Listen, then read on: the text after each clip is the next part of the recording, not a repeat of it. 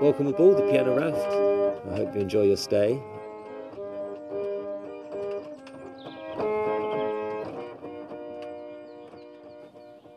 I've pulled the boat 127 miles from Liverpool to Leeds.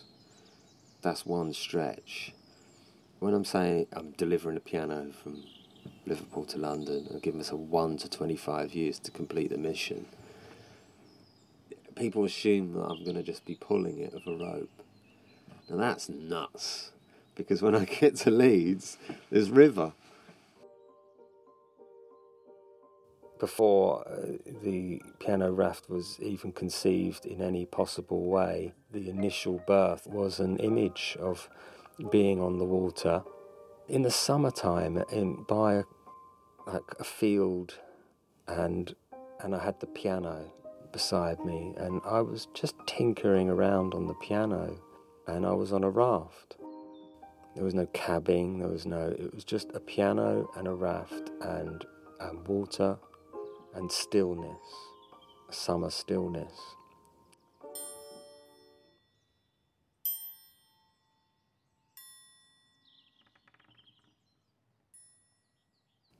I think when the people look at the boat, they they initially they think,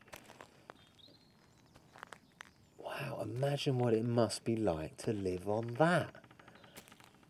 It looks like Howl's Moving Castle. I don't know if you know, know Howl's Moving Castle, but it's a strange magic, I think, because when because it's this it's this moving house, but when it's moving, it's not like Howl's Moving Castle. It's silent. Sometimes you don't hear a sound and it's moving can't even hear it trickling through the water because it's going so slow. It's funny, I, I, I kind of go back and think, well, what was going on there? What did I plan to? I don't, I don't even know what my mind was doing then. Anyway, I gave it a pull and went, this is all right. And then when I fancied sort of moving a bit up the way, I just did. So I tied a rope to it and tied a rope at the, the back and the front.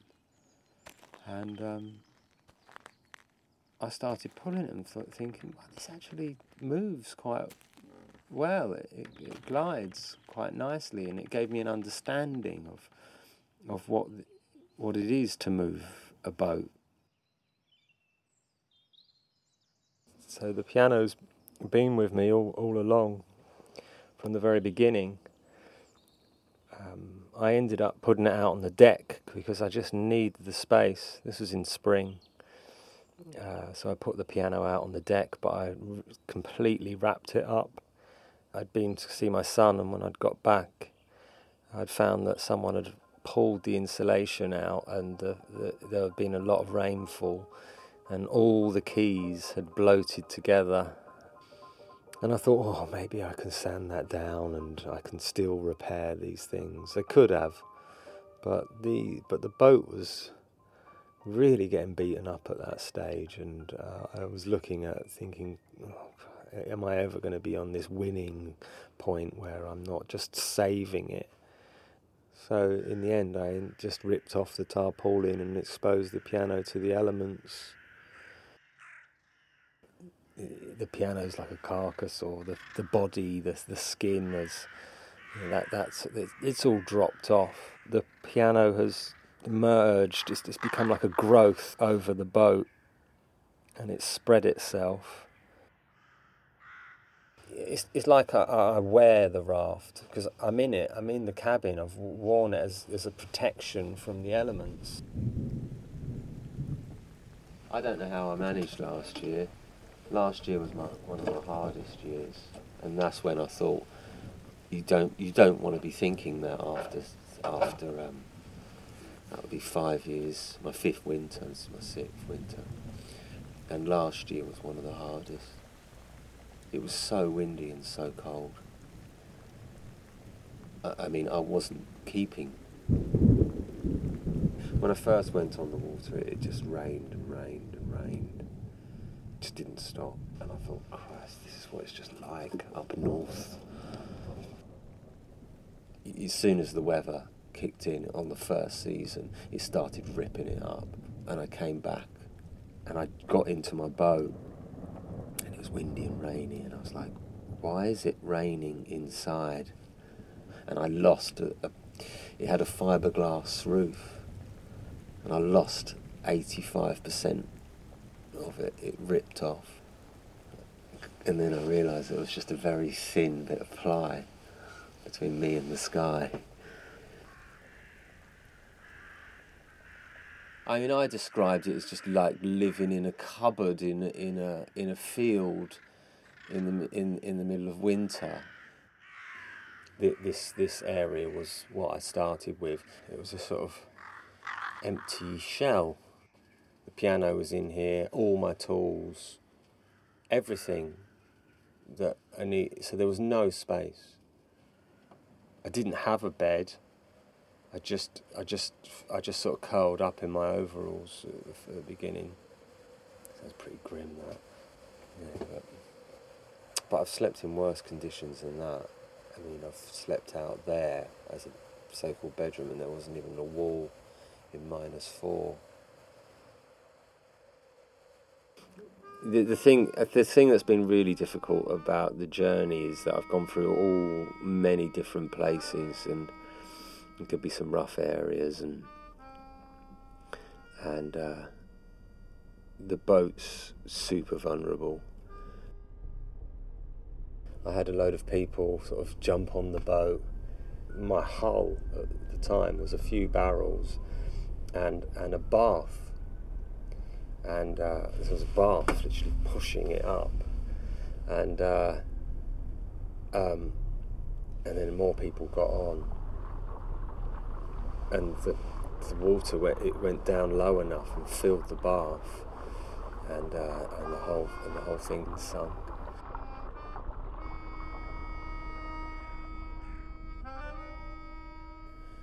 So then you've just so so then there was a point where I was like, I can't be messing around like this. I'm in an industrial town. I'm going to put out a newspaper report. Boatman needs saving. Uh, desperately searching for barrels. You know, can you help? And then I got in one go. I got about 15 barrels. You know, it's just it's the virtues of failure, isn't it? Really. I think that when when you, I wake up in the morning, the first thing I go to, to is the fire, and it's not just the heat. I think it's because it it's something that breathes. it's some it's an alive thing, you know. There's a lot of energy that's coming out of that, and it's breathing. It's it's a boatman wood burner.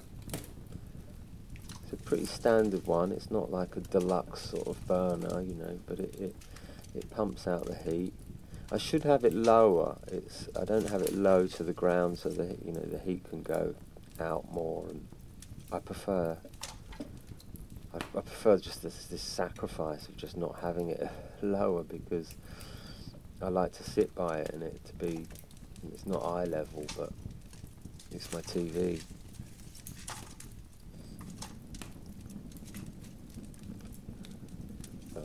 Little stool I perch on and uh, and um, usually get my my little hand axe and uh, then you just get, chop up a load of a load of little matchsticks, turn the wood into matchsticks as much as you can, and uh, you know get them so they're that thin. In, get little flaky bits, and um, start your fire that way. Last year I didn't have wood, and I was I, I arrived in the centre of Leeds, and I uh, didn't know anyone, and and, we, and I just literally just had to sort of. I just find myself like going out like at three o'clock in the morning, just, just picking up a pallet and know, I was in a skip and clubbers are going, oh, what are you doing? and stuff. I'm thinking, sod off, I'm cold. Initially, I didn't actually have a wood burner when I first set out. Uh, just for the first few months. So I got it in about late November, December, so it was cold. it was cold before it. it. There's, there's a lot of times throughout the summer I, I want the fire on. I just have to have all the windows open and just have the, the fire going because it's, it's just great company. It breathes. Quite interesting to want to just be by something that breathes. My journey, there's been points where I've had to, you know, I've not had water and I've had to go down to the farm and collect the water and and it being yellow. And you think, oh my god. They go, oh no, it's fine. It's just gone through. You know, it's just come down the stream. there's a lot of minerals in the in the, there. And you're like, really? I'm just, I've got, to, I've just got to boil it. So I just boil it. I boil all that. But I mean, I've not lived. I've normally lived out of the tap. You know, not most of my time. But there's been times where I've been caught and thought, oh bloody hell, got to go and knock on the door and ask for water. Okay, I've just put the coffee pot in the fire and closed the door. You know, when it's raw, the fire's roaring like this, it can heat up quite quick. I've got a little strainer here. So I'm pouring the coffee holding these kind of scissor grips because obviously the, the pot is baking hot. It's hot. My kitchen's very compact, um, but it's I would say it's definitely the kitchen of a of a cook. You know, I do like to cook. Everything's sort of displayed in glass jars. Nothing's sort of exposed. It, it can't be because you know. Previously, I've had sort of rodents on here and stuff. Those days are gone now. I think that's they can't get in. They used to be able to get in though, they used to find a way, but they can't do that now. Uh, I'm making pancakes. I used to make them all the time. You know, like most more, especially with my son, he likes pancakes and things.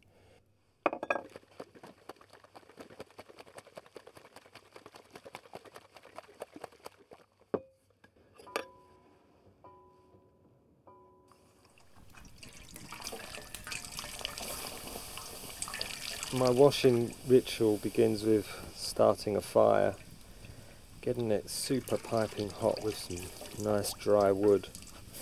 It rapidly heats up the top of the wood burner and the heat travels through a silver bowl where tiny little bubbles of water form on the inside, getting hotter, forming around the metal surface like clams